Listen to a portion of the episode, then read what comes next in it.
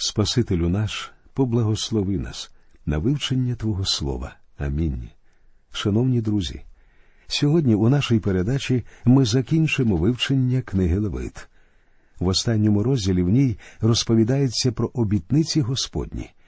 Цікава особливість обітниць полягає в тому, що самі по собі вони були справою добровільною. Однак після того, як людина давала обітницю, виконання її ставало справою обов'язковою. 25-й вірш 20-го розділу книги приповістей говорить Тене та людині казати святе нерозважно, а згодом свої обітниці досліджувати.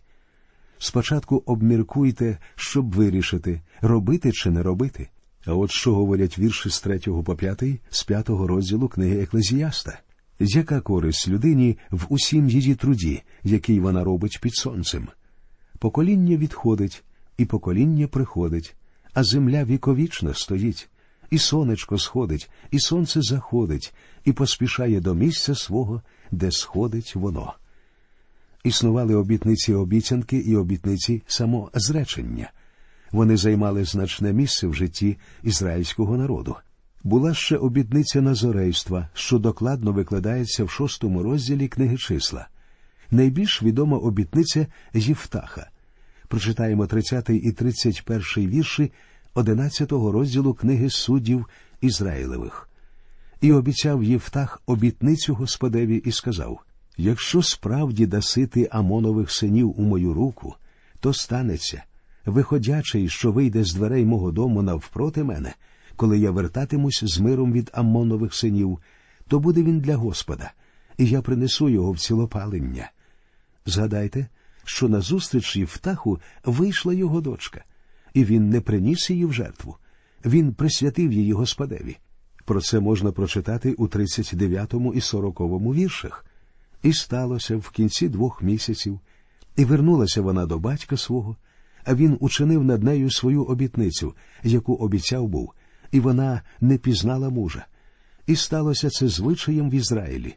Рік річно ходять Ізраїлеві дочки плакати за дочкою Гілеадянина Євтаха чотири дні в році. Іншими словами, вона так і не вийшла заміж, і це найстрашніше, що могло тільки статися з єврейською жінкою. Однак її життя було цілком присвячене Господеві. Євтах віддав її Господеві, але він не приносив її в жертву. Я впевнений, що Бог зажадає від вас виконання ваших обітниць. Сьогодні дуже багато християн не виконують своїх обітниць Богові. Якщо ви не збираєтеся виконувати свою обітницю, або якщо ви не сприймаєте серйозно ваші стосунки з Богом, тоді вам краще добре подумати, перш ніж щось пообіцяти. Багато християн сьогодні покарані, багато хто, як говорить апостол Павло, заснули. Не забувайте, Бог не примушує вас давати обітницю. Обітниці справа добровільна. Але якщо ви щось пообіцяли Богові, то, будь ласка, потрудіться виконати свою обітницю. Ось що говориться про це у віршах з 22 по 24, з 23 розділу книги повторення закону. Коли ти складеш обітницю Господеві, Богові твоєму, не загаюйся виконати її, бо конче буде жадати Господь, Бог твій від тебе, і буде на тобі гріх. А коли ти не складав обітниці, не буде на тобі гріха. Що вийшло з вуст твоїх, будеш додержувати і будеш виконувати, як обіцяв ти Господеві, Богові своєму, добровільну жертву, що промовляв ти своїми устами. Тепер, друзі, давайте розглянемо структуру 27-го розділу. Вірші з 1 по 8 стосуються обітниць про людей. Вірші з 9 по 13 стосуються обітниць про тварин. 14 і 15 вірші стосуються обітниць про будинки. Вірші з 16 по 25 стосуються обітниць про землю. А вірші з 26 по 34 розповідають про три речі, що належать Богові, незалежно від обітниць. Отже, почнемо з першого і другого віршів. І Господь промовляв до Моїсея, говорячи промовляй до Ізраїлевих синів та й скажеш їм коли хто складає обітницю Богові за твоєю оцінкою душ для Господа. Мова йде про обітницю дати Богові щось коштовне, те, що особливо дороге людині. Пригадайте, як Давид не хотів пожертвувати Богові те, що йому самому подарували. Ось як про це сказано у 24-му вірші 24-го розділу другої книги царств. Ні, бо тільки куплю від тебе за ціну і не принесу дармо цілопалень Господеві, Богові моєму. Бажаю сказати ось що. Якщо ви член церкви і намагаєтеся принести в жертву Богові те, що вам самому нічого не коштувало, тоді нехай помилує вас Бог за таку щедрість у лапках. Система десятини сьогодні не діє, і Бог не жадає від нас десятої частини. Від Ізраїлю вимагав, а від нас ні. Ми повинні приносити добровільні жертви. Можу вам точно сказати якщо ви поскупитеся з Богом, то і Він до вас може віднестися так само. Одного процвітаючого бізнесмена запитали, в чому секрет його успіху. Він відповів Бог дає мені, а я даю Богові, і чим більше я даю йому, тим більше він дає мені. Це, звичайно, не означає, що Бог буде вас благословляти великими грішми за наші добровільні пожитування. У нього для нас вистачає інших благословінь. Однак я впевнений, що багато хто з тих, хто зазнав сьогодні серйозних фінансових труднощів, неправильно поводилися з Богом. Ми повинні жертвувати для Господа щось коштовне, що має для нас певну вартість. Читаємо третій та четвертий вірші. То буде твоя оцінка. Чоловіка від віку двадцяти літ і аж до віку шостидесяти літ, і буде твоя оцінка п'ятдесят шеклів срібла на міру шеклем святині, а якщо жінка вона, то буде твоя оцінка тридцять шеклів. Коли людина давала обітницю присвятити себе Богові, це не означало, що вона повинна була служити в скинії. Це було прерогативою левитів. За цю людину можна було заплатити ціну викуплення, що звільняла її від обов'язку виконувати це служіння. А людина від 20 до 60 років цінувалася вище, тому що вона могла зробити більше роботи. Мірою оцінки була здатність працювати. Людина в розквіті сил могла служити довше і краще інших. Така міра оцінки у жінок була нижче, але важливо те, що жінка могла бути присвячена Богові. Ганна привела маленького Самуїла до храму і сказала: Господи, я сказала тобі, якщо даси мені сина, я поверну його тобі, ось він. І Самуїл служив при храмі. Вона виконала свою обітницю. А ви коли-небудь приходили до Бога, присвячуючи себе йому, а своїх дітей приводили або приносили своє майно? Бог не наказує вам цього робити, але говорить, що ви можете так робити. І якщо ви вже даєте обітницю присвятити щось для Господа, то ви повинні її виконати. Читаємо далі. А якщо від віку п'яти літ і до віку двадцяти літ, то буде твоя оцінка чоловіка двадцять шеклів, а для жінки десять шеклів. А якщо від віку місяця аж до віку п'яти літ, то буде твоя оцінка чоловіка п'ять шеклів срібла, а для жінки твоя оцінка три шеклі срібла.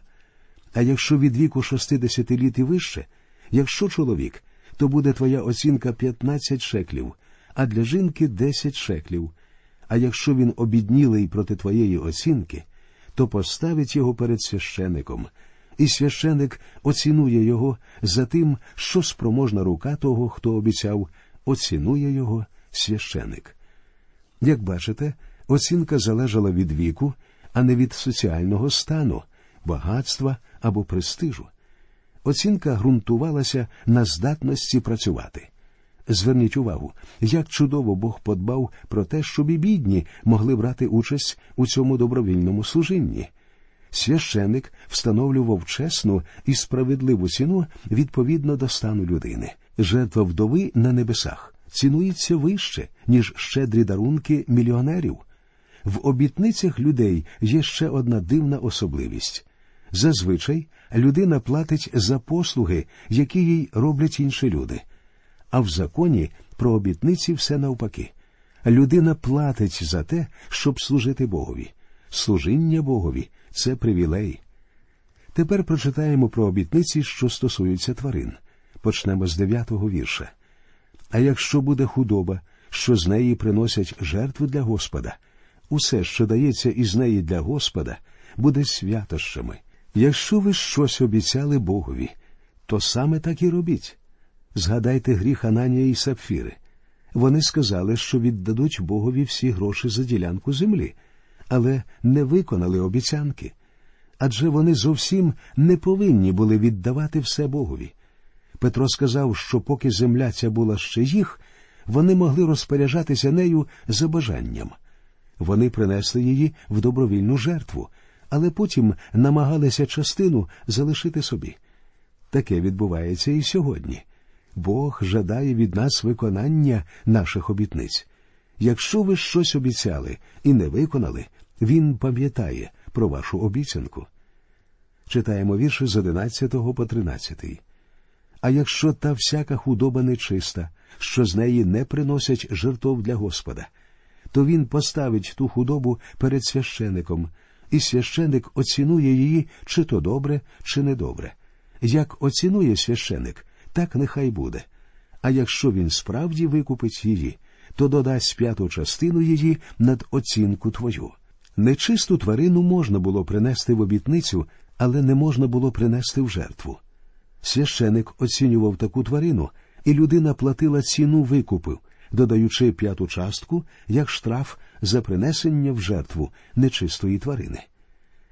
Тепер прочитаємо про обітниці, що стосуються будинків.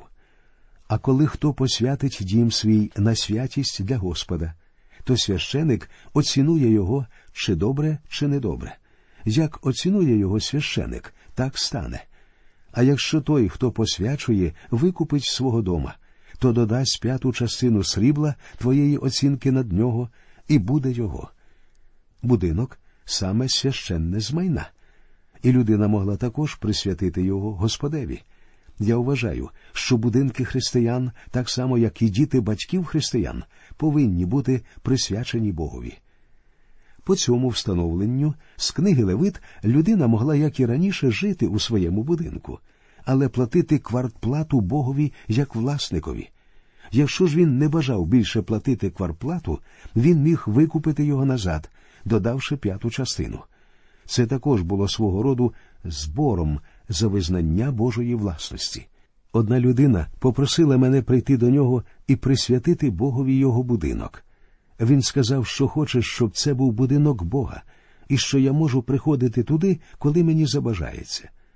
У мене, власне кажучи, був свій власний будинок, і мені не було ніякого нестатку перебиратися в його будинок. Але якщо він дійсно хотів, щоб його будинок став будинком Бога, він повинен бути готовий приймати подорожніх і потурбуватися про них. Це була немов плата Богові за той будинок, який належав йому. Ви можете запитати мене, чи треба так буквально розуміти ці слова з Біблії. Так, я думаю, що їх треба розуміти буквально. Ми даємо обітниці Богові за власним бажанням, а потім доводимо, чи щирі ми в наших обітницях. І все це перевіряється в нашому повсякденному житті, у нашому побуті. Тепер давайте прочитаємо про обітниці, що стосуються землі. А якщо хтось посвятить Господеві з поля своєї посілости, то буде оцінка твоя посівом його, посів хомера ячменю за п'ятдесят шеклів срібла. Якщо він посвятить своє поле від ювілейного року, то воно стане за оцінкою твоєю. А якщо посвятить поле своє по ювілеї, то священник облічить йому те срібло за роками, позосталими до ювілейного року, і те буде відняте від оцінки твоєї. А якщо справді викупить те поле той, хто посвячує його, то додасть п'яту частину срібла оцінки над нього, і стане воно його. А якщо він не викупить поля того, і якщо він продасть те поле кому іншому, то вже не буде воно викуплене, і буде те поле, коли воно вийде в ювілеї, святість для Господа, як поле закляття, для священика буде посілість ним. А якщо він посвятить Господеві поле купівлі своєї, що не з поля посілості його, то священик облічить йому суму твоєї оцінки аж до ювілейного року і дасть твою оцінку того дня, як святість для Господа. В ювілейному році вернеться те поле до того, від кого купив його, що його посілість тієї землі. А вся оцінка твоя буде шеклем святині, двадцять гер буде шекель. Вся ця система була, мабуть, дуже складною. Землю можна було присвячувати Богові, хоча насправді вона і так належала йому. Землю оцінювали на підставі її родючості, а також з урахуванням часу, що залишався до настання ювілейного року. Як ви пам'ятаєте, у ювілейному році всі землі поверталися до своїх власників.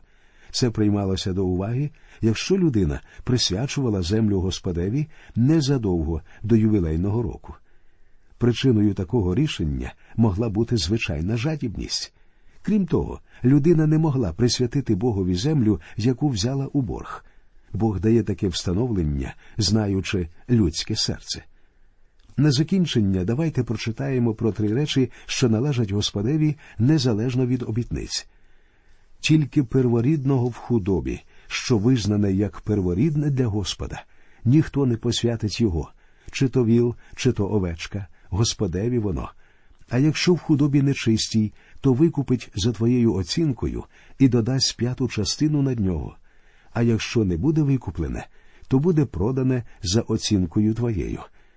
Первістки людини і первістки з худоби вже належали Господеві, і тому їх не можна було присвячувати йому. Бог наполягає, щоб його права дотримувалися. Тільки кожне закляття, що людина заклене Господеві зо всього, що його від людини і худоби, і від поля його посілості не буде продане і не буде викуплене, воно найсвятіше для Господа. Кожне закляття, що буде оголошене за закляття спосеред людей, не буде викуплене, буде конче забите. Богові не можна також присвячувати те, що вже присвячено йому в обітниці. У шостому розділі книги Ісуса Навина ми довідуємося, що Єрихон був відданий Богові для руйнування, а хан також був відданий смерті за те, що взяв багатство, яке Бог повелів знищити. Читаємо 30 та 33 вірші. А всяка десятина з землі, з насіння землі, з плоду дерева, Господеві воно, святощі для Господа. А якщо дійсно викупить хтось свою десятину, той додасть п'яту частину її над неї, а всяка десятина худоби великої та худоби дрібної, усе, що перейде під палицею, десяте буде святість для Господа, не буде перебирати між добрим та злим і не замінить його. А якщо справді заступить його, то буде воно та заступство його буде святість, не буде викуплене. Отже, десятина була третім, чого не можна було присвячувати Богові, тому що вона йому вже належала. Тепер читаємо останній 34-й вірш. Оце заповіді, що Господь наказав Моїсеєві для Ізраїлевих синів на Сінайській горі. Цей вірш завершує і узагальнює книгу Левит. Він також показує, що 27-й розділ зовсім не додаток, а невід'ємна частина закону, даного Богом людині. Сьогодні віруючи можуть прославляти Бога за його благодать, за його милість і за всі його щедроти. Ось що говорять вірші з 11 по 14 з другого розділу послання до Тита. Бо з'явилася Божа благодать, що спасає всіх людей і навчає нас, щоб ми, відсуравшись безбожності та світських пожадливостей, жили помірковано та праведно і побожно в теперішнім віці, і чекали блаженної надії та з'явлення слави великого Бога і Спаса нашого Христа Ісуса, що самого себе дав за нас, щоб нас визволити від усякого беззаконства та очистити собі людей вибраних у добрих ділах запопадливих. Отже, друзі, ми сьогодні закінчили вивчення книги Левит. Сподіваємося, що наші заняття допомогли вам ясніше побачити зв'язок часів і подій у Божому календарі від створення світу до останніх часів. Ми прощаємося з вами. Нагадуємо вам, що наступного разу ми розпочнемо вивчення книги Євангелія від Луки. Отож, запрошуємо вас, слухайте нас, моліться за нас, пишіть нам ваші листи і намагайтеся жити побожним життям, щоби тоді, коли Господь прийде на цю землю, ви були готові зустрітися з ним. Нехай Господь усіх вас рясно благословить.